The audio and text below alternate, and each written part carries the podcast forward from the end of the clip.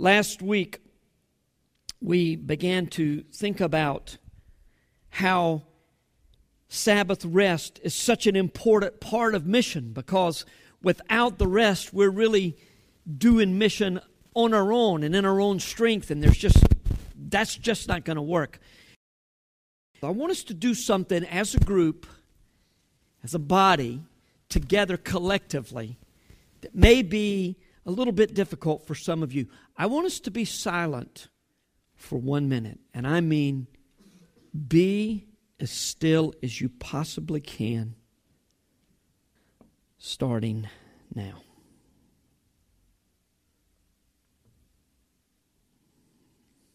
Was that difficult for you? Why? If it was, why was it difficult? I mean, did you feel a little bit self conscious?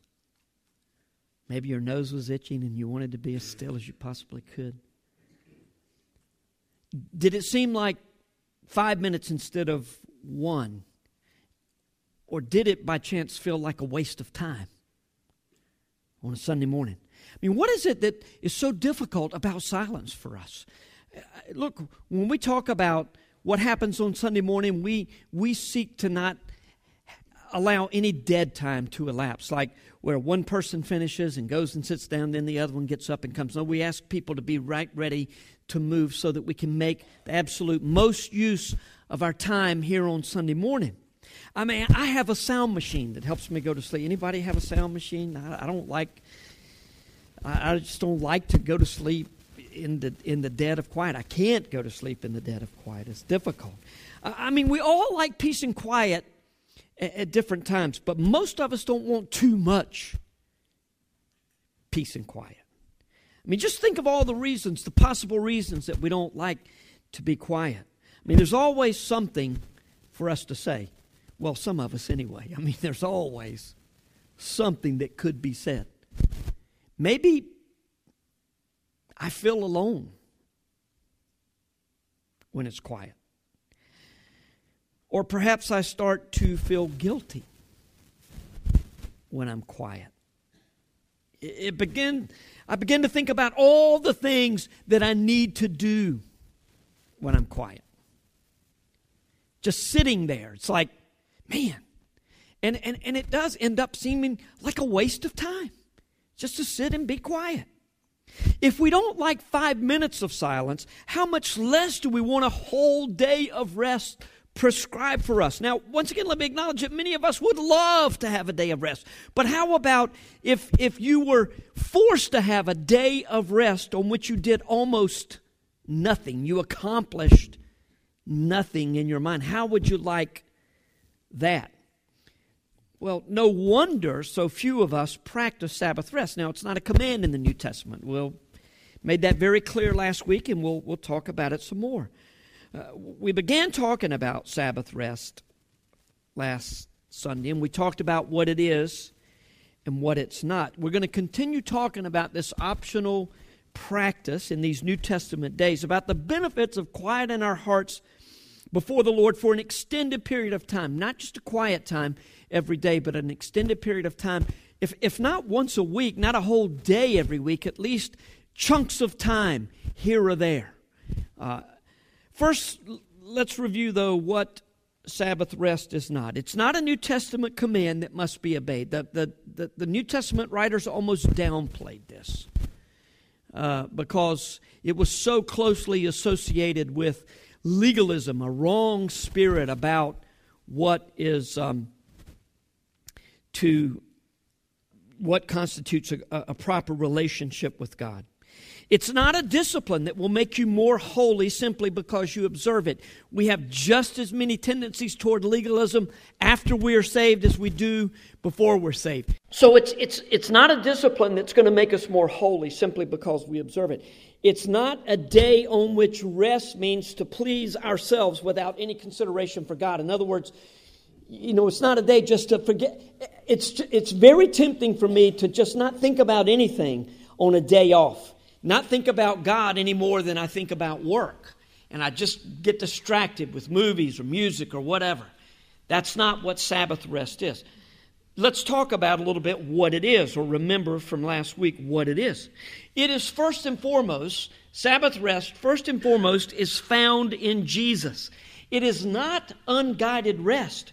If our rest, according to Hebrews 4, is only found in Jesus, then our focus on Him has to be a part of true Sabbath rest. It is the rhythm of life that God initiated at creation. And we ignore that rhythm to our peril. You don't want to be going day after day after day without any time off. It starts to affect the quality of your work. It's an opportunity to remember that this is His story, and I am blessed just to be a part of it. Isn't that so? I mean, I, I what a blessing that God allows me to. I am not the story. It's his story, and I'm just a part of it. But what a blessing that is.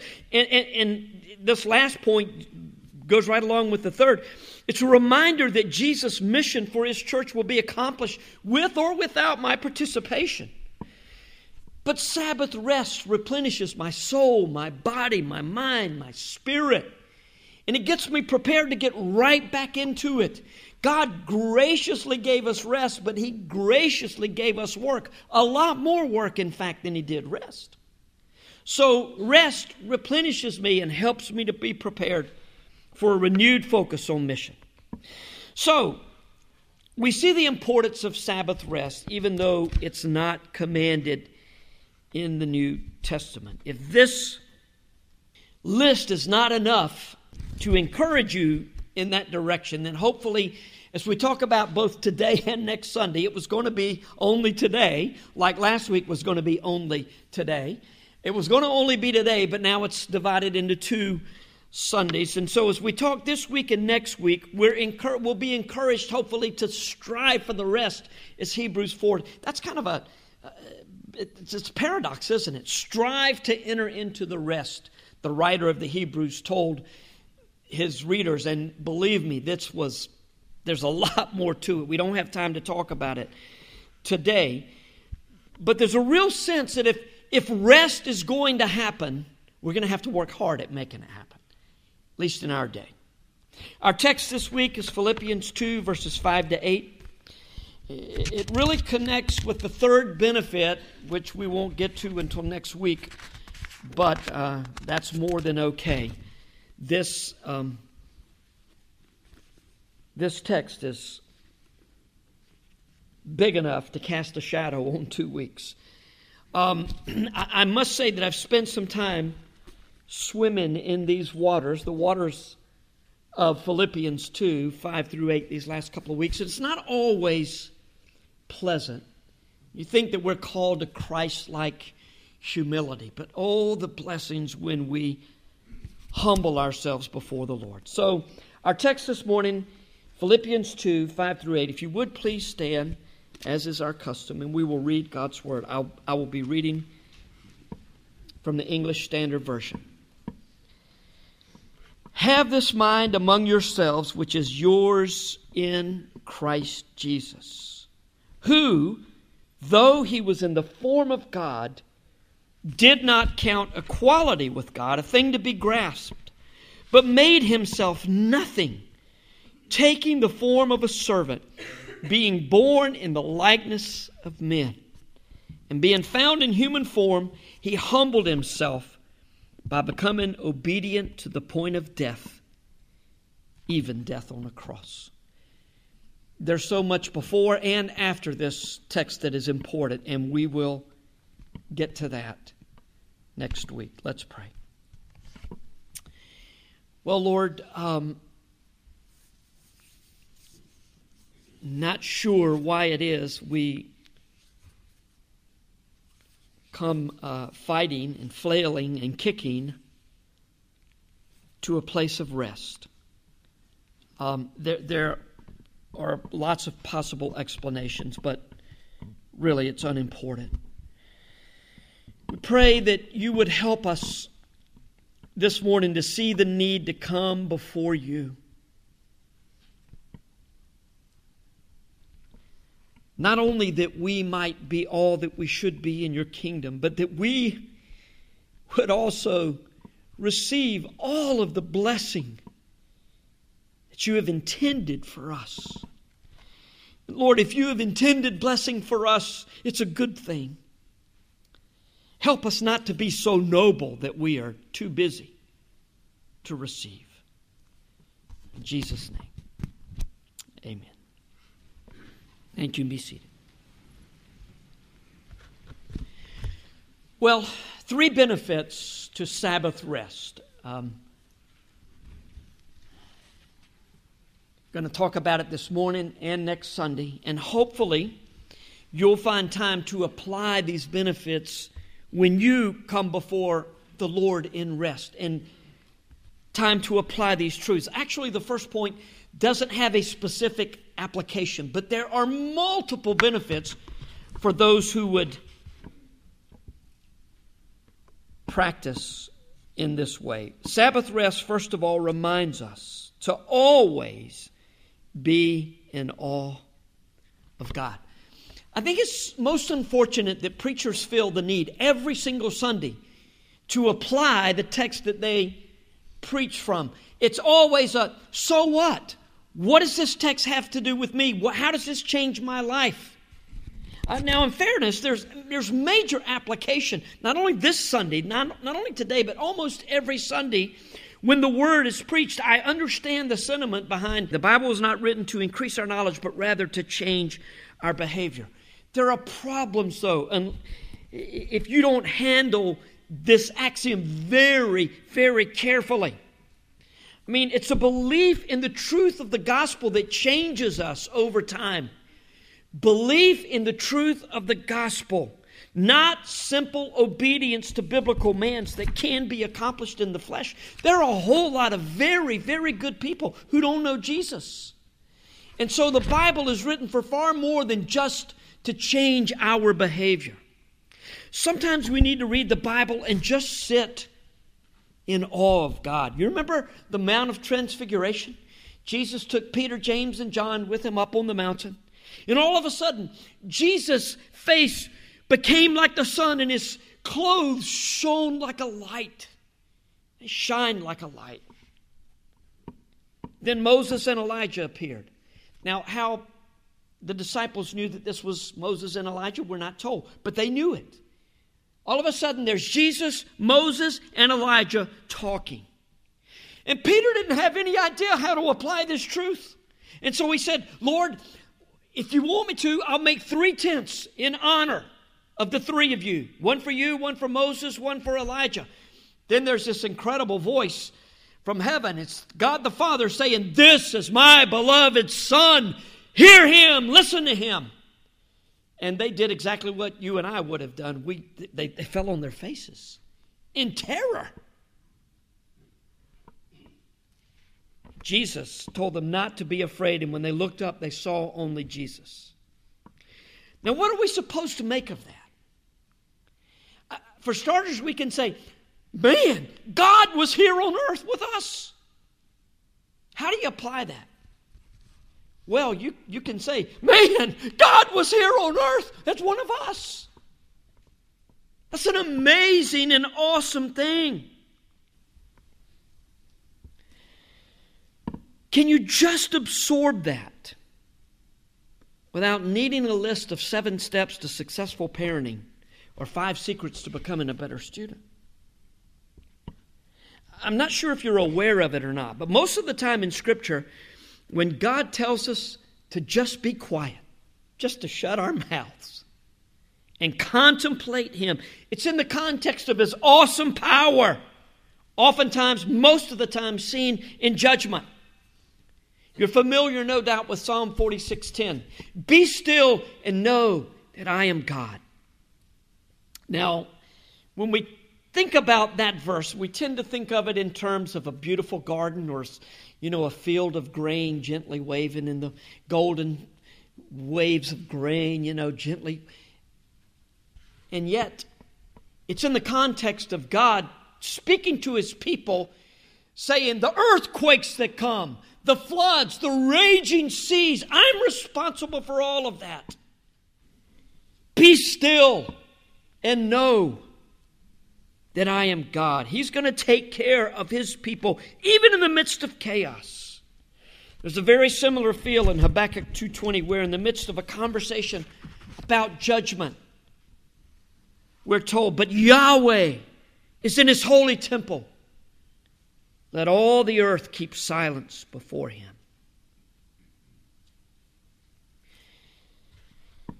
In our New Testament day of grace, we have experienced the nearness of God through Jesus and through the Holy Spirit. And it's easy, if we're not careful, to lose our awe of God. We're going to talk about that in home groups this week. Talk about the transcendence and the immanence of God and how it's easy to, if you don't know what those words mean, find a home group to be at either tonight, tomorrow night, Tuesday night, or Thursday night. There are home groups meeting from Fuquay to Dunn. Find one and you'll learn more about the importance of being in awe of this transcendent God who has claimed us as our own. Sabbath rest,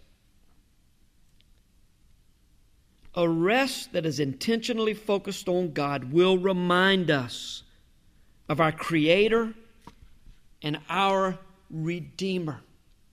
And even though Jesus has come to this earth, and even though the Holy Spirit is given to us and constantly reminds us of His love and His tender, tender mercies toward us, we will also be reminded to be in awe of this magnificent God.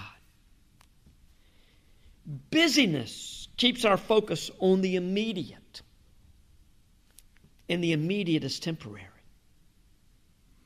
rest, Sabbath rest, will turn our focus on God who is eternal. And it will remind us that in this temporary life, we are to live it with eternity in view. Sabbath rest gives us the opportunity to be still before the Lord, allowing our worlds to be put back in order so that we will remember who we're serving and why. That's one benefit of Sabbath rest. And while it's the same argument for a quiet time every day, when we take extended periods of time, there are fewer restrictions. Our hearts are even fuller with the awe of God. Another benefit of Sabbath rest is that it creates the optimal environment for true repentance, which in turn produces genuine joy. Now, when I say the word repentance, or whenever you hear the word repent, what comes to your mind? Most likely, joy is not the first word that you think about. That's, that's probably, you know, it's kind of this is great sorrow. You may, in fact, think of John the Baptist as some wild eyed preacher dressed in these really bizarre clothes, screaming, Repent, you low bellied snakes, for the kingdom of God is at hand. It wasn't like that exactly, but it wasn't terribly far from that either. Because there was great sin that needed to be exposed. And we cannot have relationship with God and joy apart from repentance. Usually, our minds move toward judgment when we think about repentance. The, the problem is, and the reason that repentance is, is kind of a, has a negative connotation for us is because we don't want to think that we're that bad. I mean, look, I repented, I confessed my sins when I was saved, but I'm not that bad anymore. I'm not near like I used to be. So I don't really want to repent. Man, when I was a kid, I was getting spankings. Now I'm a, a parent and I'm giving them. And I don't need anymore. So I don't want to think about it. I just don't want to think about it. If I'm arrested for saying that, someone will be here next Sunday. You know, you hear preachers talking about the need for us to live lives of continual repentance. Really? Repent all the time? Really? Yes, really. But repentance is a wonderful gift. Although it can be a very tricky proposition if we don't take time to engage the Lord properly when we come before Him. The Apostle Paul talks about the importance of printing, repenting the correct way as opposed to the wrong way in 2 Corinthians 7. Without going into significant detail about the context of the issues with which Paul is dealing, let's look at 2 Corinthians 7, verses 8 through 11. For even if I, Paul, made you grieve with my letter, I do not regret it, though I did regret it. For I see that the letter grieved you, though only for a while. Paul had written a very sharp letter to the Corinthians who had a lot of problems, a lot of issues. As it is, I rejoice not because you were grieved, but because you were grieved into repenting. For you felt a godly grief, so that you suffered no loss through us. There is no, no negative connotation to a godly sorrow. For godly grief produces a repentance that leads to salvation without regret, whereas worldly grief produces death. For see what earnestness this godly grief has produced in you, but also what eagerness to clear yourselves, what indignation, what fear, what longing, what zeal, what punishment. At every point you have proved yourselves innocent in the matter. So, again, without going into great detail, let's try to understand. Godly grief or godly sorrow leads to salvation for the lost and peace for the Christ follower. Salvation for those who don't know Jesus, peace for those who do. And worldly sorrow leads to death. So it would be worth our while to, to say, how do you discern between the two? When my sin has caused me grief, how do I know if it's a worldly grief or a godly grief? We'll consider both for a moment. Let me I was just thinking on the way over here about this though. What was Judas' response when Jesus was crucified? He went out and wept and he, he hung himself. What was Peter's response when he denied Jesus? He went out and wept bitterly, and Jesus came to him and said, came to the to to to um, to Mary and said, "Tell my disciples and Peter that I've arisen, and I'll meet them down the road." In other words, tell Peter I love him very much. I want to see him. Now, both repented. Both were sorry for their actions. But one led to death, one led to a joy, a restored relationship with the Lord and, and, and joy. Well, let's think about worldly grief. Worldly grief often manifests itself as a sorrow that I've been caught in my sin, or it can be a sorrow about the consequences of sin. You ever felt like that? You know, when I, uh, years ago when I was at Teen Valley, this lady lost uh, a little seven-year-old girl to a car accident. It was a tragic accident, and uh, her name was Mary, and she was a twin. She had a brother named Mark, and what a sweet little girl this Mary was, and a bright little girl.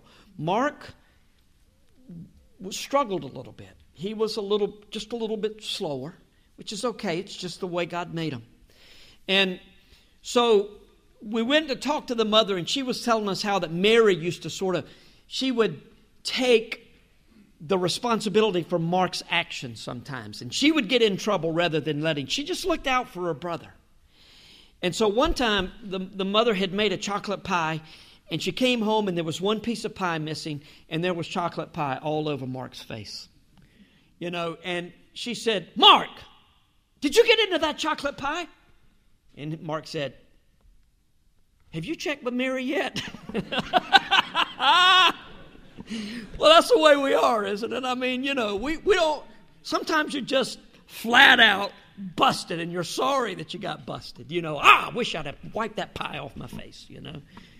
I shouldn't have been so careless, so foolish. Or we're, we're sorry about the consequences of sin. I mean, to be caught in, in, in a sin, if, if you are if you have this worldly sorrow, it's going to cause shame and embarrassment and more than a little self pity. It's going to look for ways to blame other people for your own sin. My goodness, what a day. Is there anything that I'm responsible for? Well, according to you, I'm responsible for everything. According to me, you're responsible for me, for my problems. It's the way we tend, tend to live. This kind of sorrow and repentance is it's totally me focused and fails to get at the very root of the problem, which ironically is me.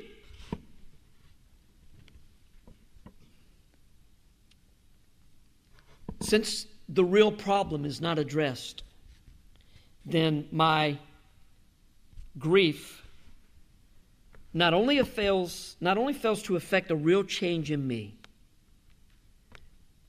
because, because I'm feeling sorry for myself. Not only does it fail to affect a change in me, but it ultimately leads to death because I take God out of the picture while going through the motions of sorrow and confession. So if I'm caught in a sin, is it too late to repent? It's never too late to truly repent. My sorrow, my grief, however, over sin must be a godly grief. Now, godly grief is a grief that recognizes that I have been created and loved by a good and holy God, and that my sin is an affront to Him more than anything else, and it's, a, it's an affront to God. If I do something horrible to you, that's a terrible sin against you. But even greater is my sin against God. We can't hardly think in those terms because God is not front and center, and the person that I've hurt is. But first and foremost, repentance recognizes that I have sinned against a holy God, my Creator, my Redeemer. It's genuine sorrow for offending God. Godly grief will also recognize the hurt that my sin has caused others and truly be sorry about it and correct it if at all possible. It will create genuine sorrow for my actions. True repentance paves the way for lasting change in the way that I live. Worldly sorrow doesn't. Godly sorrow creates the opportunity for real change. Now, to provide a little context for this, this passage, Paul is writing to the Corinthians, some of whom were uh, opposing him on the gospel. It's not just, Paul's not just saying, hey, you didn't like me and that really makes me upset. No, Paul was preaching the gospel. And to oppose Paul on that, on that truth, was to oppose the Lord. Hey, remember what he told the Galatians? If I or anybody, if an angel from heaven comes to you and gives another gospel than the one that's been given, count him cursed. Count me cursed.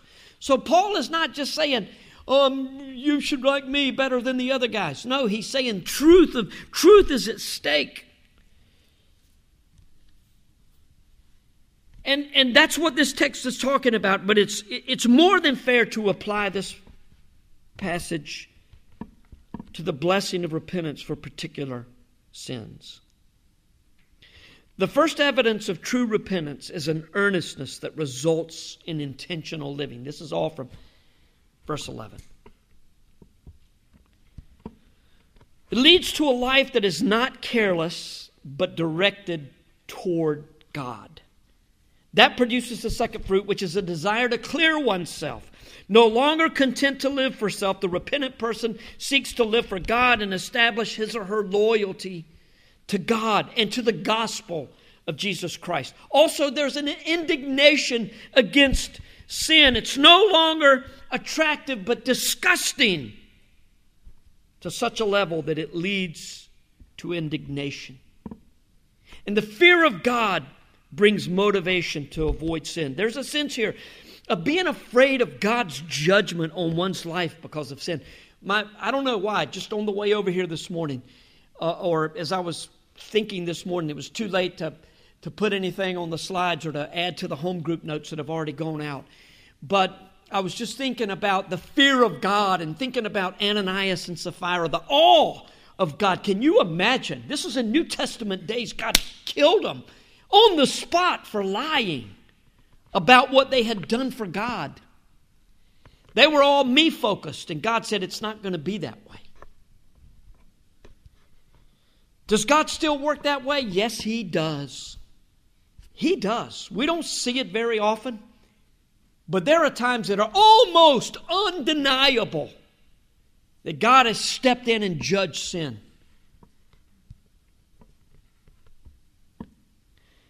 There is also a desire, a longing to live righteously before God. Let's face it, sin can be attractive. Now, before you say, not to me, it could be that you're struggling with sin and you don't even know it. It's a self righteousness. I, I I, I am stunned at the level of self righteousness that I've encountered over the years. And occasionally, it's looking back at me from the mirror. The self righteousness that I find. It's, it's, it's absolutely stunning, thinking that I'm above this, I'm better than. God has a way of, of, of those that He loves, of those that He's directing, of allowing us to see our own sin. And then He brings us to true godly sorrow. True repentance leads to a longing for God and His righteous power in our lives to overcome sin. That's where zeal comes in. It's a passion to honor God and others with our lives. This passion is so intense that sin in our lives must be judged and punished by us. That's what repentance does. No, no wonder that the book of Acts calls repentance a gift of God. And what a difference godly sorrow and repentance can make in our lives. And Sabbath rest gives us the space to repent. Now, it's not that repentance doesn't need to happen every single day, it does. We need to be repenting every day of sin in our lives. If we're going to resemble anything, if our lives are going to resemble anything close to a, to a spirit filled relationship with God, we're going to have to be repenting. But face it, when our lives were filled, when our lives are filled with activity, and there's no time to lay our souls bare before the Lord, it, it's quite easy, it's quite natural, in fact, to find ourselves bringing our worldly sorrow before the Lord. And if we're moving quickly enough, we can convince ourselves that this is true godly sorrow that we're bringing to the Lord but it's really worldly. And if it's if it's true godly sorrow, why is it that we continue to feel so negative, so upset with others, so guilty? Because true godly sorrow doesn't leave us in that state. It frees us from all of that guilt. No, that's why joy is the result of true repentance. When we stop and sit in awe of God, and we ask the Holy Spirit to reveal our sin to us so that we can repent with godly sorrow, at that very moment, we begin to feel joy that grows and grows before the Lord. That's what Sabbath rest can do. And if we take extended time, periods of time, maybe it's not a whole day, but if you take three or four hours to just quiet your heart before the Lord and enjoy your relationship with Him and repent where you need to, it makes repenting on a daily basis far more likely and far better, far more productive.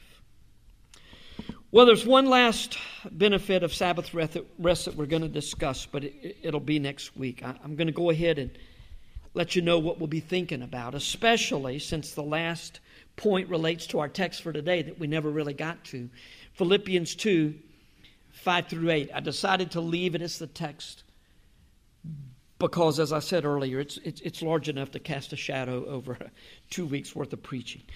The last benefit of Sabbath rest is that it encourages us to embrace Christ like humility, thus elevating us to a special place in kingdom service. Now, that may raise some questions in your mind, and that's okay if it does. We're going to spend the entire time next week thinking about this point in the text Philippians 2 5 to 8. I want to encourage you, if you have not already of late been swimming in these waters, to dive in and spend time in this passage about Christ's incredible humility that's given to us as an example. And if Jesus lives through us, then that becomes our humility as well. Let's pray.